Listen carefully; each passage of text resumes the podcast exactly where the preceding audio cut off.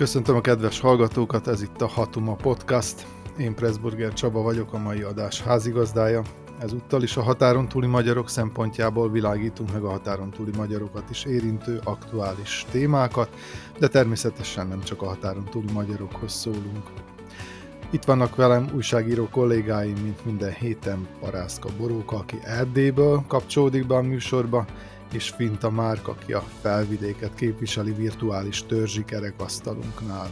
Jó magam a vajdasági Hatuma törzs fogadatlan prókátora vagyok. Nem lesz közös magyar választási lista a közelgő szlovákiai választáson, ez kedden úgy tűnik végérvényesen eldőlt. A felek, már mint a három platformot egyesítő szövetség és a Magyar Fórum, természetesen egymást vádolják, ahogy ez ilyenkor lenni szokott, az egyesség meg nem születéséért.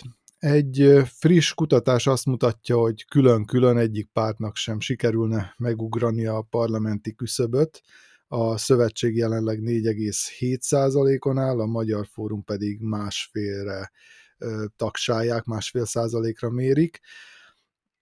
Hát már három éve nincs magyar párt a szlovák, szlovákiai parlamentben, és a jelenállás szerint nem is lesz, vagy nem is várható. Mit jelentett a szlovákiai magyarság számára érdekérvényesítés szempontjából ez az időszak? Megérezték az ottani magyarok, hogy nincs a törvényhozásban a jogaikért küzdő nemzetiségi párt, Márk? Erre két válaszom van. Van egy sablon válaszom, és van egy mélységesen őszinte válaszom. A sablon válasz szerint igen megérezték, mert nyilvánvalóan érezhető volt az, hogy, hogy nincs uh, magyar parlamenti képviselet uh, a, a törvényhozásban, olyan szempontok maradtak el, és olyan uh, politikai folyamatok lassultak le, vagy, vagy váltak döcögősé, amelyeknek nem kellett volna, és nyilvánvalóan kell valamiféle magyar parlamenti képviselet a törvényhozásban, mert, mert, mert egyszerűen tényleg hiányzik az érdekérvényesítés, és erre a szövetség politikusai egyébként többször is igazából nem, nem lehetett belekötni abba, amit mondtak, amikor azt mondták, hogy, hogy igen, konkrét esetekben hiányzott az, hogy, hogy legyen egyfajta politikai lobbyerő a parlamentben, és hogy legyen, legyenek olyan emberek, akik tényleg a, a politikai döntéshozatal közelében tudnak mozogni, és, és, és tudnak mindenféle hatásokat generálni, vagy valamilyen szempontokat állítani akár a, a parlamenti kollégáik elé, vagy akár a, a kormánypolitikusok elé, úgyhogy igen, nyilvánvalóan hiányzott, és kell a magyarságnak valamiféle politikai képviselet. Az őszinte válaszom az pedig az, hogy nem lehetett ezt igazán komolyan megérezni, legalábbis ez az én, én tapasztalatom. A szlovák politika úgy is úgy van beállítva, hogy, hogy amikor elkezdett kifejezetten gyengülni a magyar parlamenti képviselet, ugye mondjuk 2006-ban még több mint 10%-os eredménnyel került az akkori MKP a parlamentbe, tehát volt valamiféle súlya az ott létüknek, a 2010-es évek után ez már nem volt azért annyira látványos. Tehát a, az évtized elején, a 2010-es évek elején Bugár Béla ugye a hidat vitte már a, a parlamentbe, valami értetetlen módon elkezdett valahogy úgy visszaszorulni az a, az, az átütő erő, ami korábban esetleg benne volt a, a magyar politizálásban a szlovák parlamentben. Ez a 2016-os kormánytagság pedig ez már csak 6, valahány százalékkal, 6,2 százalékkal sikerült, ugye, tehát nem volt megfelelő súly, és Bugár Béla akkor számtalanszor hangoztatta is, hogy mi csak addig tudjuk verni az asztalt, amíg az a 6,2%-unk tart, ami, ami egy olyan dolog volt, hogy, hogy nem volt igaz, mert volt a parlamentben, illetve volt a kormányban egy másik olyan párt, aminek meglehetősen kevés százaléka volt, és mégis erején felül, felül tudott elérni, vagy kizsarolni dolgokat úgyhogy itt már valahogy fellépett valamiféle nem is tudom, kis vagy nem is tudom, minek nevezzem, és utána 2018-ban felfordult ugye a, a, a világ, egészen áthelyeződtek a, a politizálásnak a hangsúlyai, és ehhez az új időszakhoz a magyar politizálás egyáltalán nem tudott alkalmazkodni, nem tudott, bele, nem tudott benne kapaszkodót találni.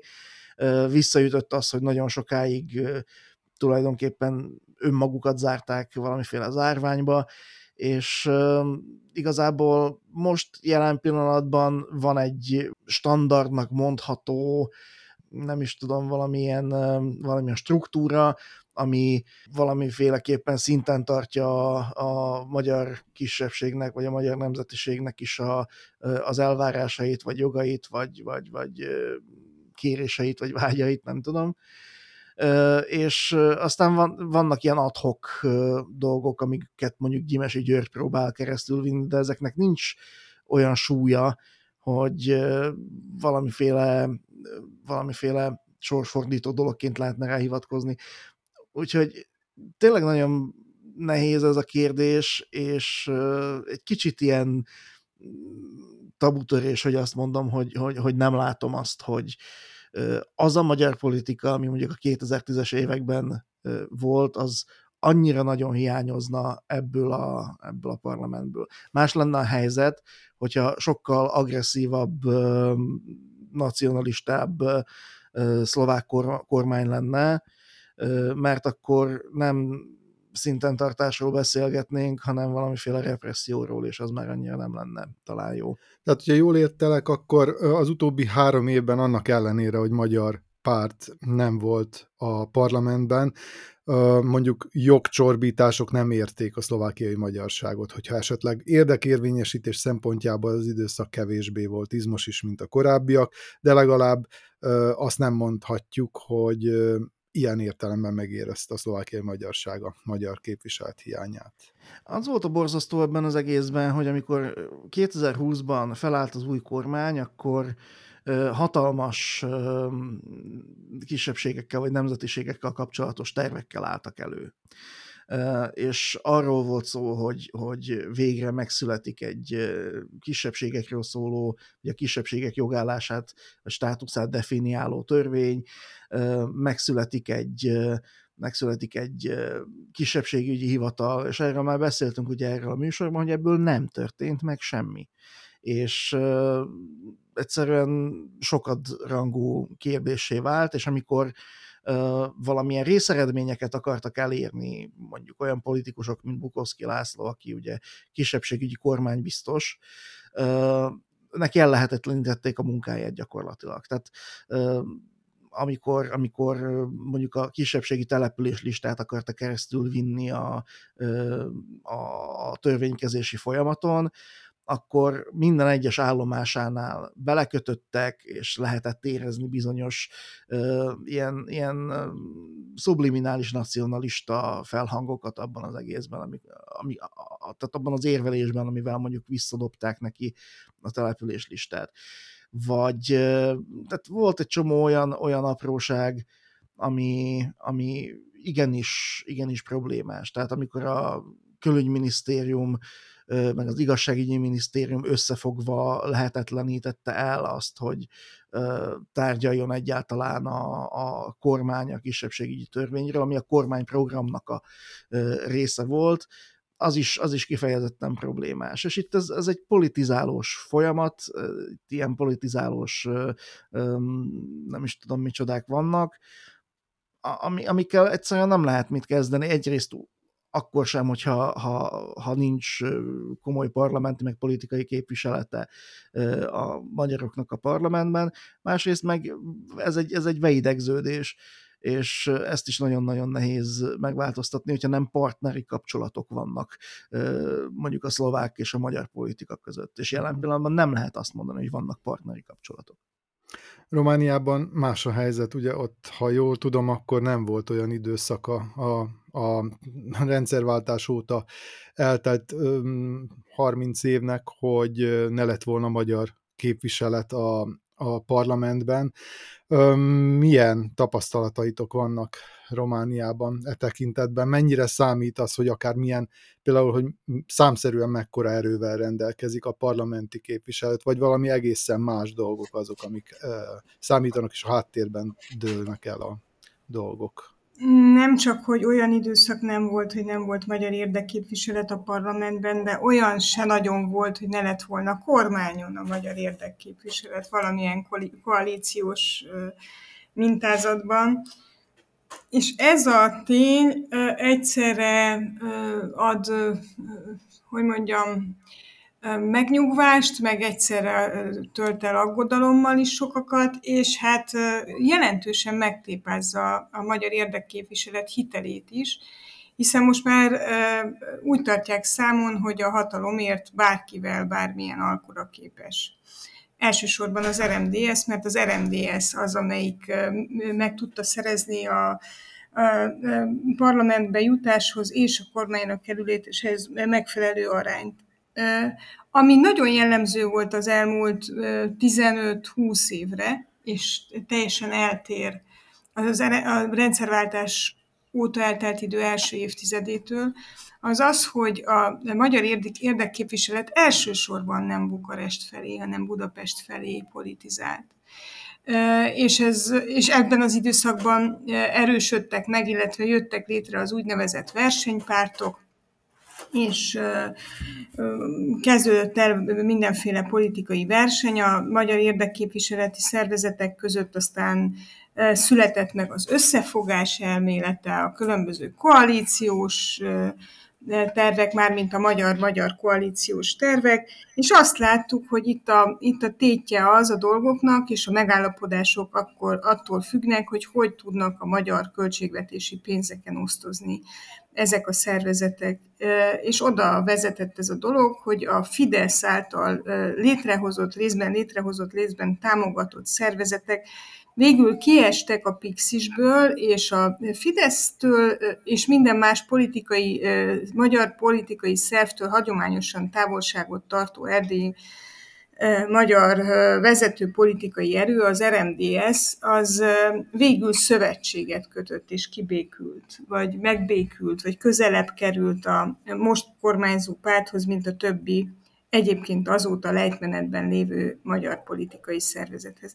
Tehát minden totálisan átrendeződött, minden átértelmeződött, sőt az ellentétes értelmét nyerte, egy valami szorult háttérben a bukaresti jelenlét és érdekképviselet, azzal együtt, hogy az RMDS mindig kormányzati pozíciót kapott. És ez azért lehetett mégis így, hogy nem volt egy radikális magyar jelenlét a, magyar, a román kormányban és a, román törvényhozásban, mert olyan a román politikai egyensúly. Tehát oda mindig kellett egy ilyen tőkes súly, amit a magyar 6% körüli politikai erő képviselt, mert annyira megosztott és annyira kényesen kiegyensúlyozott a román pártok viszonya.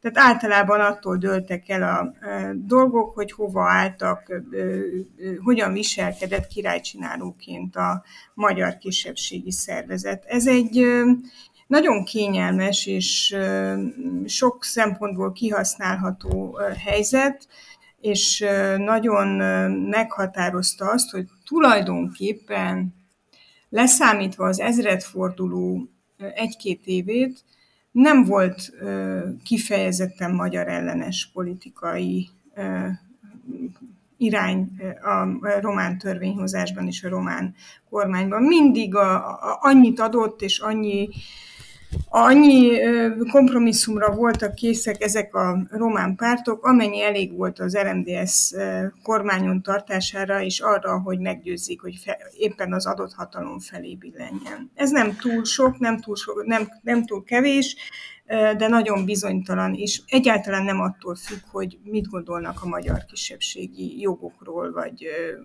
milyen a magyar politikája a román pártoknak.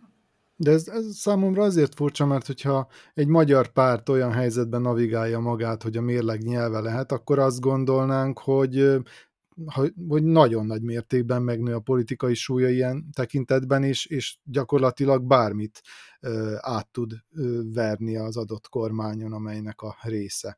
És ez mégsem így, így működött. Tehát nem tudom, mondjuk csak, hogyha arra gondolok, hogy nincs olyan hm, fajta kisebbségi önkormányzatiság Romániában, amilyen Szerbiában van, akkor egy picit meglep a dolog, hiszen Vajdaságban azért sokkal kisebb súlya, illetve Szerbián belül a magyarságnak sokkal kisebb súlya van, arányaiban is egy sokkal kisebb közösségről beszélünk, mint Romániában, és ennek ellenére ugye 2000 2010-ben már az új kisebbségügyi törvényt, a nemzeti tanácsokról szóló törvény alapján választottak kisebbségi önkormányzatokat, amelyeket, hát ha nem is döntéshozatali joggal, bizonyos területeken igen, de, de alapvetően mégiscsak egy, egyfajta personális autonómiával ruháztak föl.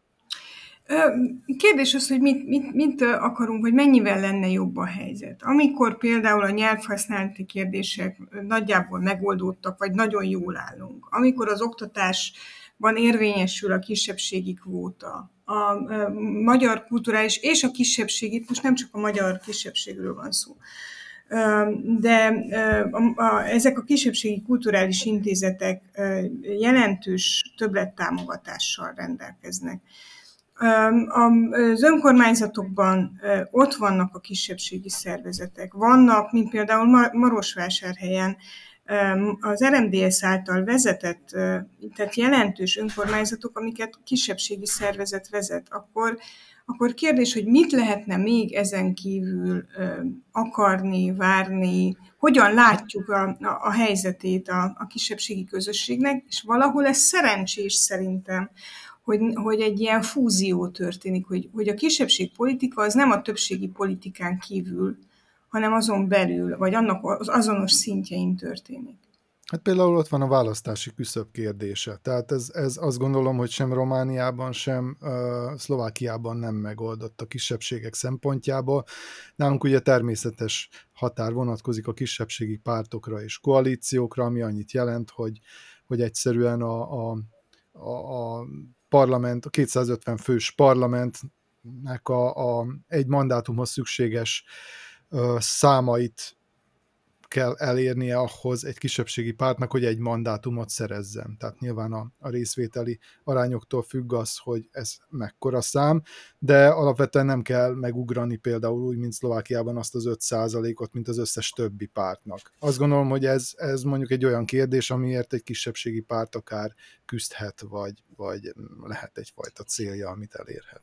A kisebbségeknek van parlamenti képviselete, ilyen módon, ahogy te mondod. Az RMDS szerepe annyival másabb, hogy ezen felül a többi román versenypárttal is egyenrangú politikai szerepet tölt be.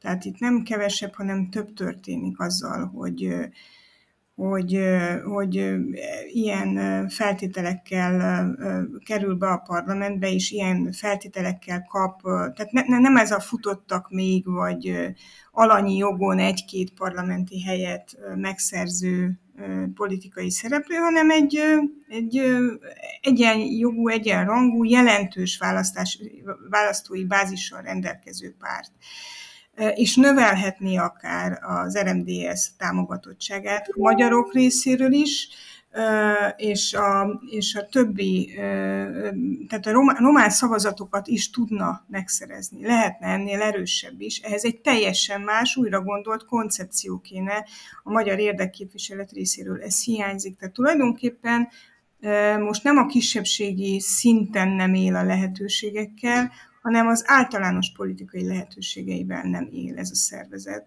És szerintem ez nagyon tanulságos, hogy amikor valaki beszorul az etnikai politizálásba, és azokkal az előnyökkel próbál kiegyezni, amelyek csak a szám arányból, egy etnikai közösség számarányából származnak, akkor, akkor megkezdődik egy lefelé tartó spirál. És, és szerintem most ezt látjuk. Nem beszélve arról, hogy, hogy a, az e, a demográfiai mutatók hát pont, pont ez ellen szólnak, mert most még azért jelentős a, magyar választói, választók aránya, de nem fog ez sokáig tartani. és hogy nem várható változás téren, talán az is jelzi, hogy, hogy Kelemen Hunor bejelentette, hogy újraindul a párt elnöki pozíciójáért, tehát föltételezhető, hogy nem lesz 180 fokos fordulat.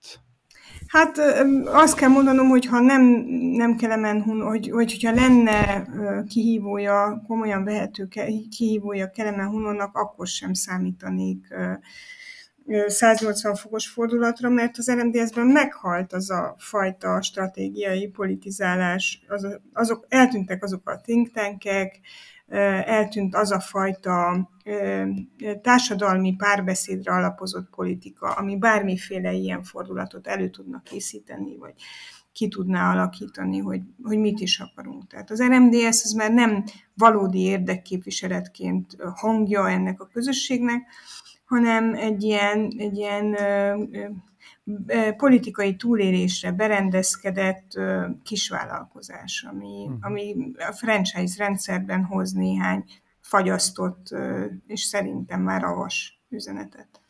Hát, hogy mennyire a túlélésről szólnak a kisebbségi pártoknak a stratégiái mi sem jellemzi jobban, mint a vajdasági helyzet, ahol a Vajdasági Magyar Szövetség elnöke Pásztor István, ugye, és a, az idén lesz itt is elnökválasztás, új, új elnöket kell választani a pártnak, lejár a négy éves mandátum a pásztornak, és hát az alapján, amit így a médiából kikövetkeztethet az ember, vagy, vagy akár, hogyha megnézi a VMS honlapját, akkor nagyon úgy néz ki, mintha a saját fiának készíteni elő a terepet, tehát egy ilyen bizonyos körökben pásztor és pásztor, vagy pásztor és fia KFT-nek is nevezik ezt a, ezt a kisebbségi pártot vagy vállalkozást, de a mai napig még az sem kizárt, hogy, hogy akár újraindul ő a, a, az elnöki pozícióért, annak ellenére, hogy 2007 óta ő irányítja a párt,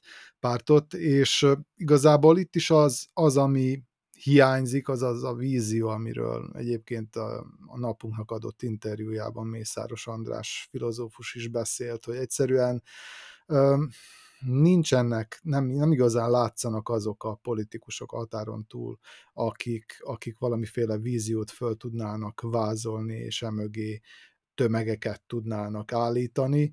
Ö, én nem tudom, hogy látod, Márk, valóban ez a vízió hiánya a legnagyobb problémája a jelen pillanatban a kisebbségi politizálásnak? Hát az egyik legnagyobb problémája biztosan ez. Um, nagyon sok minden jutott eszembe, mert említetted, hogy, hogy, hogy kérdezted, hogy milyen konkrét esetekben van szükség például a, a parlamenti képviseletre.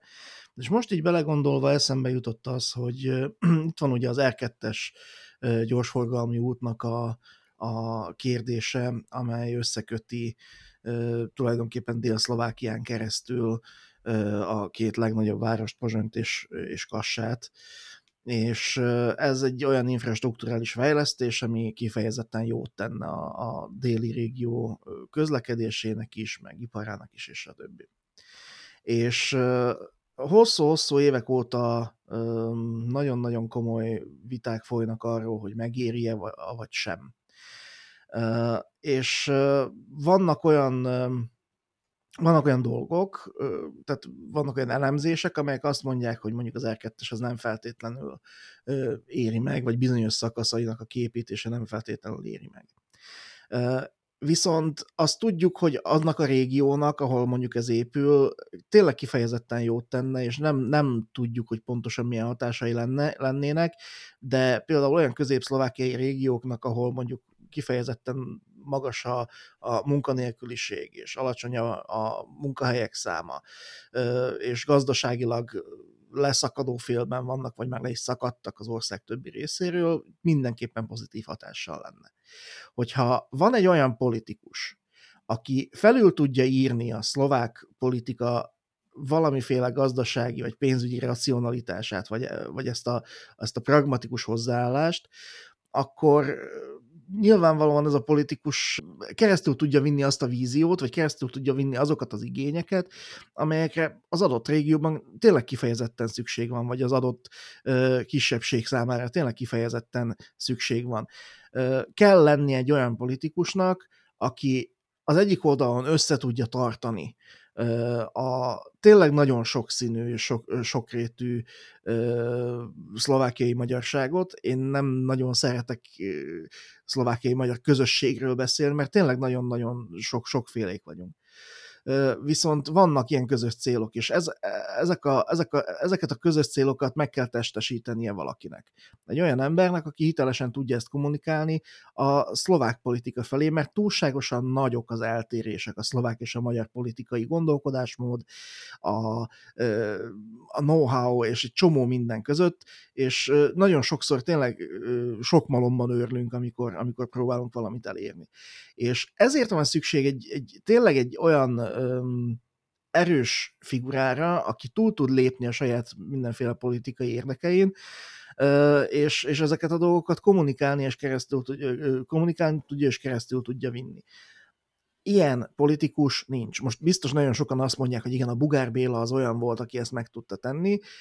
Bugár Bélában lehet, hogy volt ebből valami, és tényleg vaskézzel tartotta össze annak idején a 2000-es években a, a, az MKP-t, amíg ugye szét nem esett a dolog, és, és keresztül tudott vinni olyan dolgokat, amiket, amiket keresztül lehetett, tehát például a Komáromi Magyar Egyetemnek, a, egyetemnek az ügyét, de végül is, vagy végeredményben azért csak benne volt végül az egész történetben az, hogy, hogy muszáj volt kompromisszumokat kötnie, aztán más politikai projektekben kezdett el gondolkodni, és stb. Nincs ideális és tökéletes politikus, nincs ideális és tökéletes vezér, de ha ránézek a mostani politikai kínálatra, akkor még csak olyan politikus sincs, aki megközelíteni tudná ezt az ideális mediátort, vagy nem is tudom, hogyan nevezzem ezt a, a kisebbségi politikai vezérszerepet. Uh-huh. És egyszerűen nem nevelődnek ki ezek az emberek, nem is volt hol kinevelődniük, de évek óta az van, hogy mindenki kizárólag a saját maga csapás irányát követi, kizárólag a saját politikai érdekeit, meg túlélését próbálja erőltetni, és ebben, ebben elveszik az, hogy egyáltalán megszülessen, vagy, vagy, vagy kinevelődjön egy ilyen, ilyen, ilyen politikai figura. Nem látom igazán esélyét, hogy ez az elkövetkező időszakban bárhol és bármikor is megtörténik. De föltétlenül egy karizmatikus figurára van szükség ahhoz, hogy egy vízió érvényesüljön, egy kisebbségi vízió. Tehát nem lehet ezt függetleníteni a személyektől, nem lehet ezt intézményesíteni, nem lehet ezt egyszerűen egy pártprogrammá tenni, és, és akként tálalni, és, és úgy szerezni szavazatokat. Nekem ezzel az a problémám, hogy, hogy igen, egy, ideális társadalomban, vagy akár csak egy kicsit nyugaton, ahol létezik valamiféle politikai kultúra, és, és betartják a megegyezéseket, ott, ott nyilvánvalóan sokkal könnyebb így politizálni, ahogy mondod. Viszont Szlovákiában, és úgy általánosságban Közép-Európában nagyon-nagyon sok minden múlik a, egyrészt a személyes kapcsolatokon, másrészt azon, hogy, hogy hogyan tudsz boltolni, meg üzletelni. És nagyon sokszor születnek adhok döntések, nagyon fontos kérdésekben is.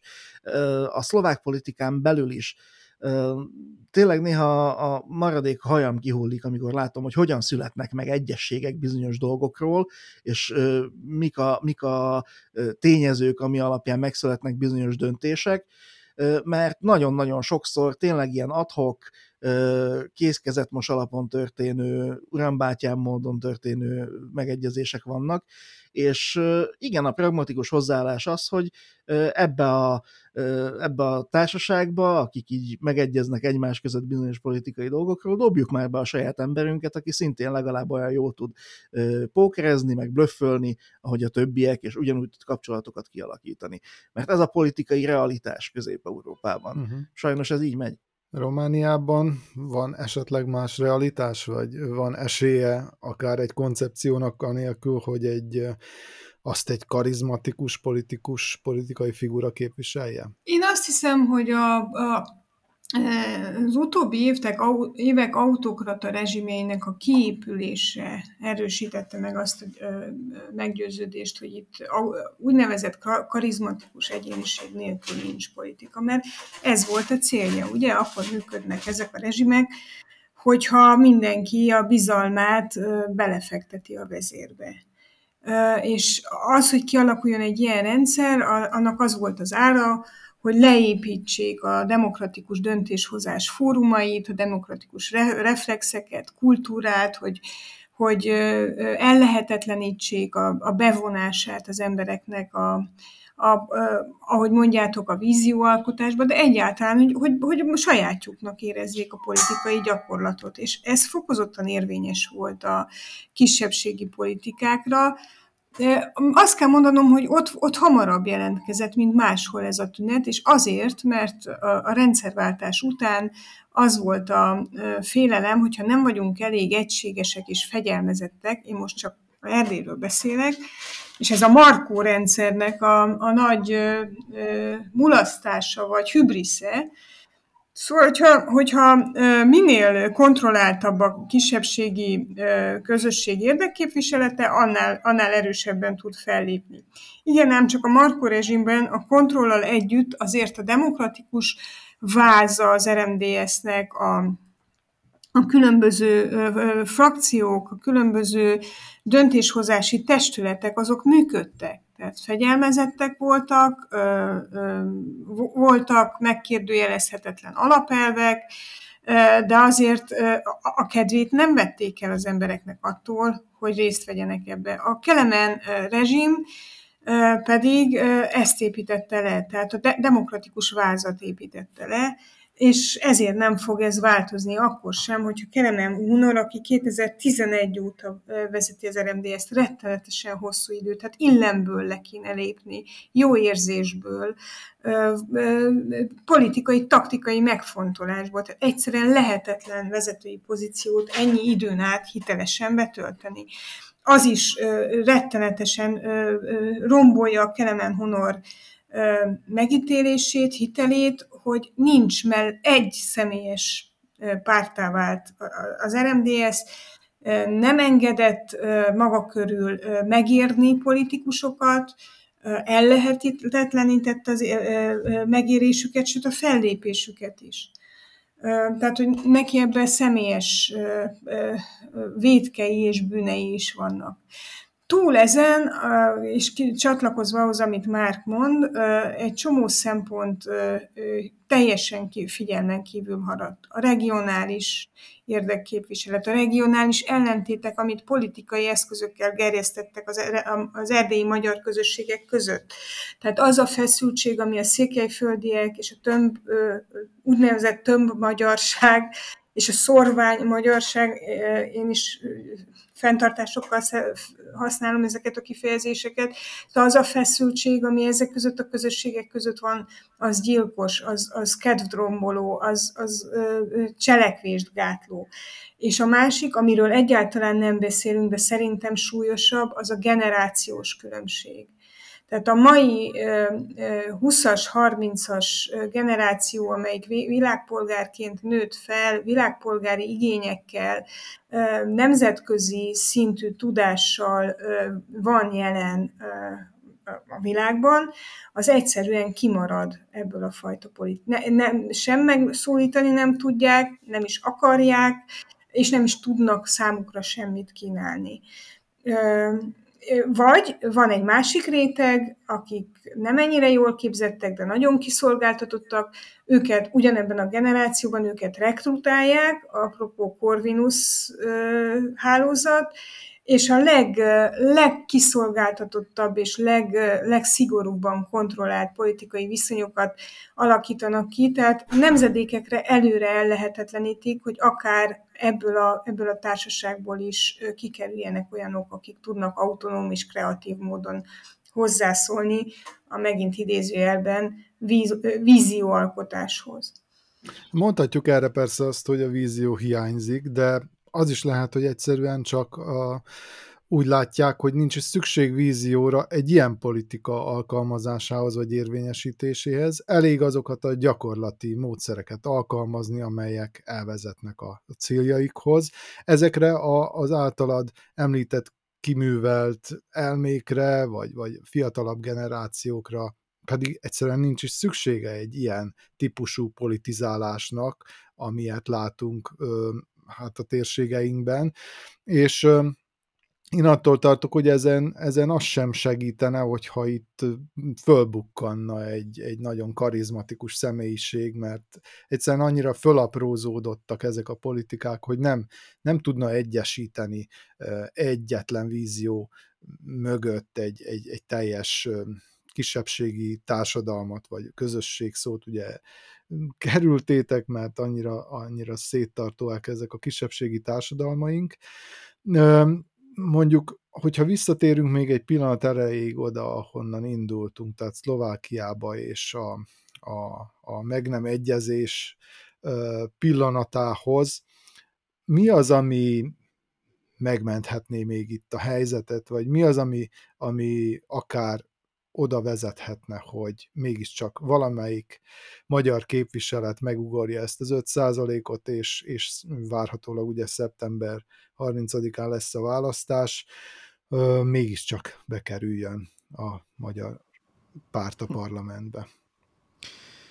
Hát számomra hatalmas meglepetés lenne, hogyha ebből az egészből lenne valami. Méghozzá azért, mert nagyon sok embernek kellene 180 fokos fordulatot tennie a saját politizálásában ahhoz, hogy meg tudja változtatni a szövetség körüli, meg úgy általánosságban véve a szlovákiai magyar politika körüli helyzetet, meg ezt a milliót, meg ezt a hübriszt, ami, ami jelen pillanatban tényleg uralkodik ebben az egész közegben nekem az az analógia jutott eszembe, most még kicsit visszautalva az előzőekre, hogy, hogy amikor a csapat, egy, egy falusi csapat a saját pályáján, egy, egy göröngyös falusi pályán játszik a 43. dzsungelligában, akkor ott hiába van egy sztárjátékosod, nem fogja tudni a csapatot előrevinni, mert a labda ugyanúgy pattogni fog a göröngyökön, tehát valószínűleg neki is bele kell majd idomulni a favágó futball stílusba, és alkalmazkodnia kell ahhoz a helyzethez, ami, ami, ami ott van. Tehát először ott a pályát kell rendbe rakni, meg a csapattársakat kell felhozni egy bizonyos szintre, és aztán lehet majd tikitakázni, meg gegenpresszezni, meg mindenféle taktikákat bevetni, de addig csak a falusi favágó dzsungelliga marad. Tehát hogyha ez, ez, ez nincs meg, akkor, akkor ha, ha nem ébred öntudatra a csapat, akkor nem lesz belőle semmi, akkor, akkor el, elfocizgatnak a saját szintjükön. És ugyanaz érvényes tulajdonképpen a szlovákiai magyar politikára is, hogyha, hogy, hogyha nem épül ki a politikai kultúra, hogyha nincs, nincs, nincs ebből, nincs, nincs erre való fogékonyság ezekben az emberekben, akkor jöhet vezető, jöhet, jöhet bármilyen taktikai mágus a kispadra, akkor sem, sem fog történni semmi, akkor is ugyanútt vagyunk.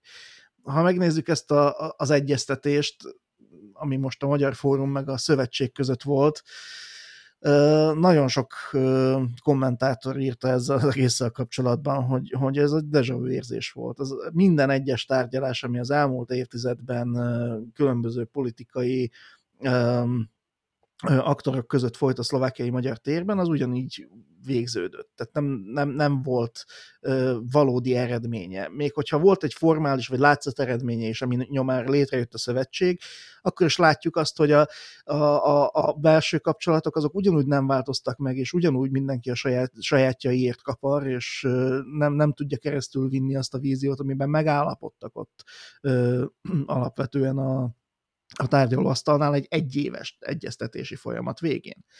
Tehát nem igazán látom én azt, hogy, hogy itt bármilyen, bármilyen hatalmas fordulatra lenne kilátás az elkövetkezendő hónapokban, hogy szeptember 30-ra aztán dicsőségesen be tudjanak masírozni a parlamentbe.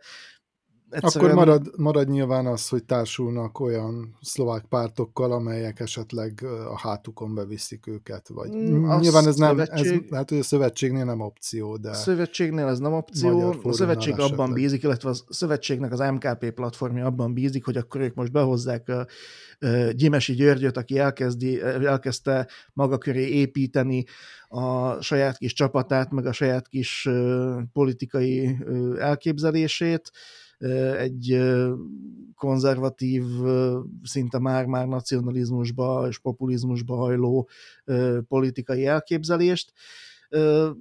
A, a Gyimesi Györgyöt toló média az most nagyon hangsúlyozza, hogy ő az egyetlen, tehát ő, ők is ugye egyfajta vezérigyenyiségként próbálják felépíteni Gyimesit, aki, aki majd be fogja vinni, összefogja a csapatot és be fogja vinni a, a parlamentbe.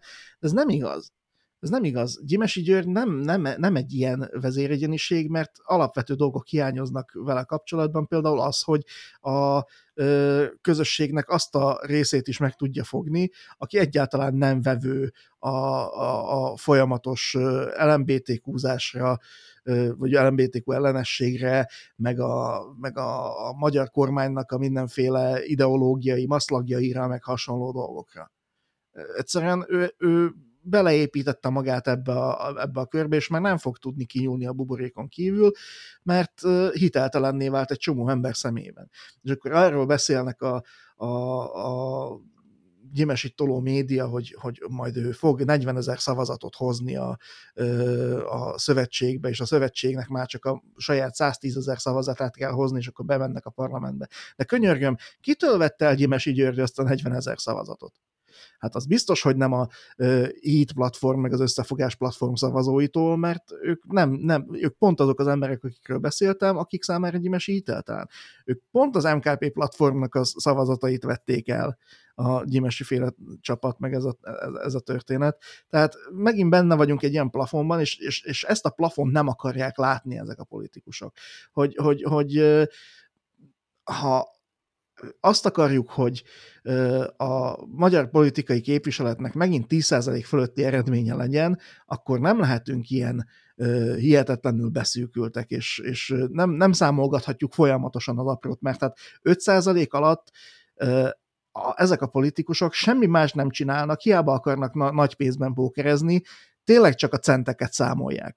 És ez, ezen egyszerűen ezen a, ezen a látásmódon, ez, ezen a, nem is tudom, ezen a betokosottságon senki nem lép túl jelen pillanatban azon a politikai térfélen. És nem látom esélyét annak, hogy ezt szeptember 30-áig bármilyen pillanatban is megtörténne. Igen, vannak ezek a pillanatok, amikor, amikor úgy tűnik, hogy valamiféle összefogásra volna szükség, valamiféle, tehát nem mindig csak a gyakorlati ok miatt, tehát például most a parlamenti küszöb, hanem egyszerűen úgymond benne van a levegőben, hogyha nincsenek róla mérések, akkor így érezhetik sokan, hogy benne van a levegőben, hogy azt szeretné a társadalom, hogy összefogjanak a magyar pártok például, és együtt induljanak a választáson. Most például azért is mondom ezt, mert épp a, a a Fórum Kisebbségkutató Intézetnek van egy fölmérés, egy friss fölmérés, amely erről szól, hogy, hogy a szlovákiai magyar választók 58,5 százaléka szeretné, vagy szerette volna, most már ugye múlt időben beszélhetünk róla, hogy a Szövetség és a Magyar Fórum összefogjon. Ilyenkor mindig arra gondolok, ezekre az analógiákra, a, hogy mi történt Vajdaságban. Tíz éven keresztül nem történt meg egy összefogás a VMS, illetve a többi kisebb magyar párt között, ezt még a 2000-es évekről beszélek, a 2000-es évek első évtizedéről, és nagyon sokan hangoztatták azt, publicistáktól kezdve, politikai elemzőkig, de a politikusok is persze, csak hát ők, ők egymást vádolták a, amiatt, hogy nem jön össze ez az összefogás. Tehát azt hangoztatták, hogy ez volna az a megoldás, ami egyfelől több szavazatot hozna a magyar opciónak, másfelől azokat is ideállítaná, akik magyar opció hiány, vagy hát a, a, a túl sok magyar opció miatt inkább egy, egy polgári, tehát úgymond nem magyar előjelű pártra szavaztak. És aztán, amikor megtörtént ez az összefogás, valamikor 2007-ben, akkor azt láttuk, hogy ezt a szinergiát mégsem hozza be. Tehát egyszerűen akkorák voltak, hát nem is tudom, ideológiai különbségeknek nevezzem őket, bár tényleg vízió hiányában nehéz ilyesmikről beszélni, de valahogy, valahogy nem történt meg az, amire számítottak. Nagyjából a, annyi, annyi szavazatot kapott a, az összeállt koalíció, amennyit mondjuk a korábbi választásokon nagyjából kaptak külön-külön. De nem látszott ez a szinergia.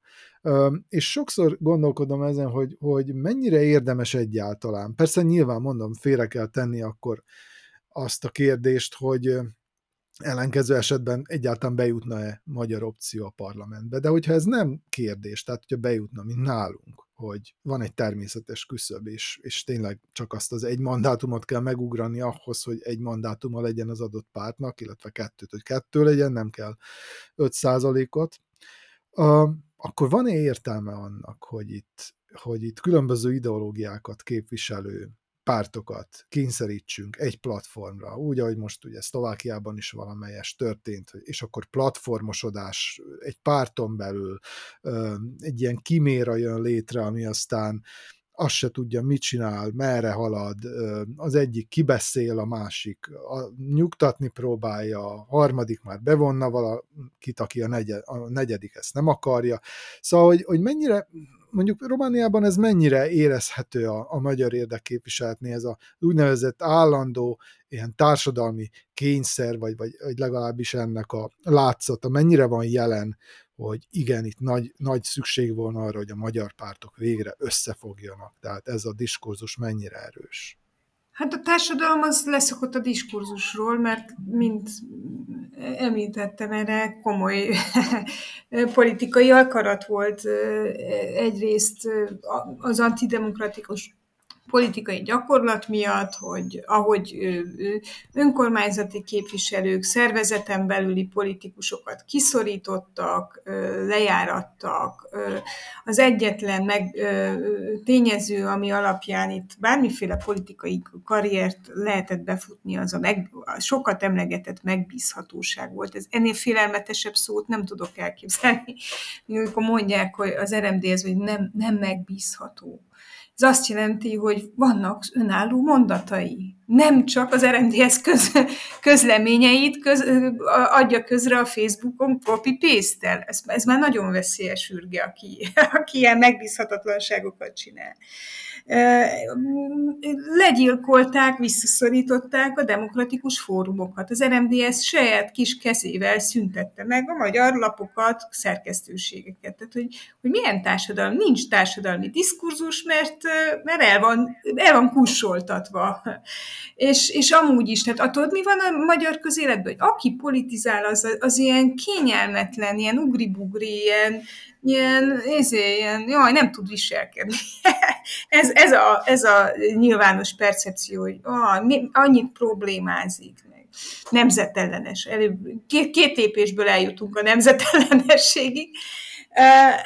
Ez, a, ez, a, ez, ami a társadalmi szinten történik, ami pedig politikai téren történik, az, az még ennél is primitívebb és egyszerűbb, el volt küldve Amerikába két-három ilyen kampányszakértő gyors talpalóra, őket mint a félistent úgy tiszteljük, mert van fogalmuk arról, hogy hogy kell megcsinálni egy online bannert, meg mikor kell elindítani a kampánybuszokat, körülbelül eddig terjed a, az Amerikában megszerzett tudás, és akkor ezek az emberek minden választás előtt fél, fél egy évvel elkezdenek nyüzsögni, kialak, tudjátok, ez a kis házi buli szervezés, hangulat, jövő évben választások lesznek, akkor gyorsan kitalálunk egy szlogent, legyen a család az első, mert a Trump is, meg az Orbán is azt mondta, és akkor kinyomtatunk nem tudom hány golyóstollat, vagy ha idén nem a golyóstoll és a hűtőmágnes a menő,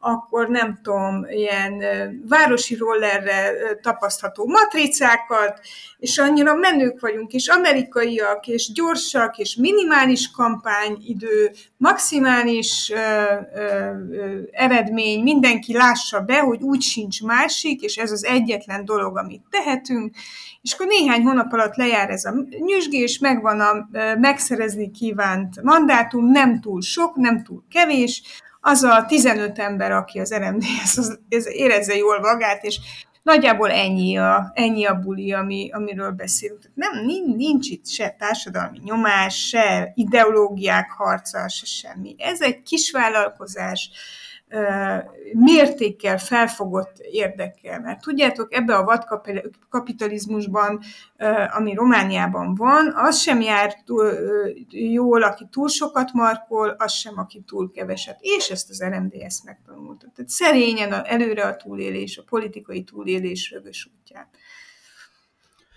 Hát, hogy milyen túlélésre számíthatunk, ez a jövő titka lesz. Még Szlovákiában van egy érdekes téma, ami, amire most nem jutott időnk, hogy beszéljünk, de szerintem ez egy olyan téma, és olyan kérdéseket vet fel, amire feltétlenül vissza kellene térnünk. Ugye arról van szó, hogy felmerült egy olyan opció is, hogy hogy Zuzana Csaputová köztársasági elnök szakértői kormányt nevezne ki, és ha ez bekövetkezne, állítólag jó eséllyel magyar lehetne a kormány alakító, Ódor Lajos személyében, aki jelenleg a jegybank alelnöke, és hát ennek a kérdésnek a kapcsán azt gondolom, hogy érdemes volna megnézni egyfelől azt, hogy milyen jelentősége volna annak, hogy egy magyar nemzetiségű személy irányítja a szlovák nemzetállamot, és